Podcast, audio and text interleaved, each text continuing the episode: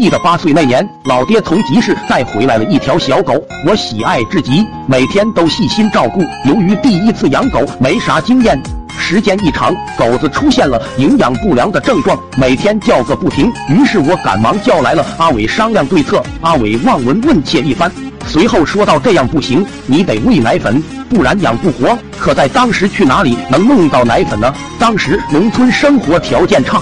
奶粉几乎很难弄到，更不可能有人会免费送给我俩。我一脸忧愁的思考着。此时，阿伟说道：“渣渣，我二大爷家好像有奶粉。”听闻我仿佛抓到了救命稻草，抱起狗子就跟阿伟往他二大爷家找奶粉。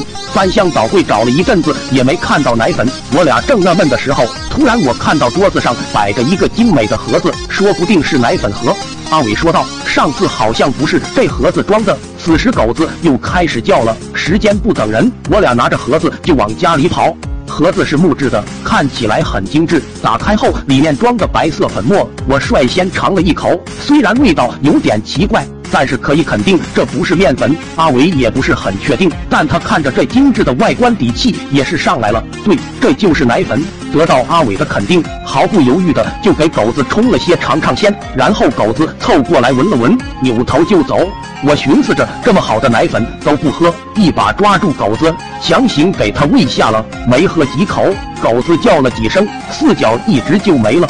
我伤心至极，看来还是喂晚了一步。随后就和阿伟把剩下的奶粉和狗子一块带到外面埋了。想着狗子还没吃完的奶粉，多少让他带点过去吃。这时老爹突然路过，看到我手里的盒子，再看看地上白茫茫的一片，眼珠都要瞪掉了。冲过来就是一人一脚，随后我俩就倒地昏迷了。醒来时，我俩已经在放盒子的桌前跪着了。我跪了三天，阿伟跪了半个月。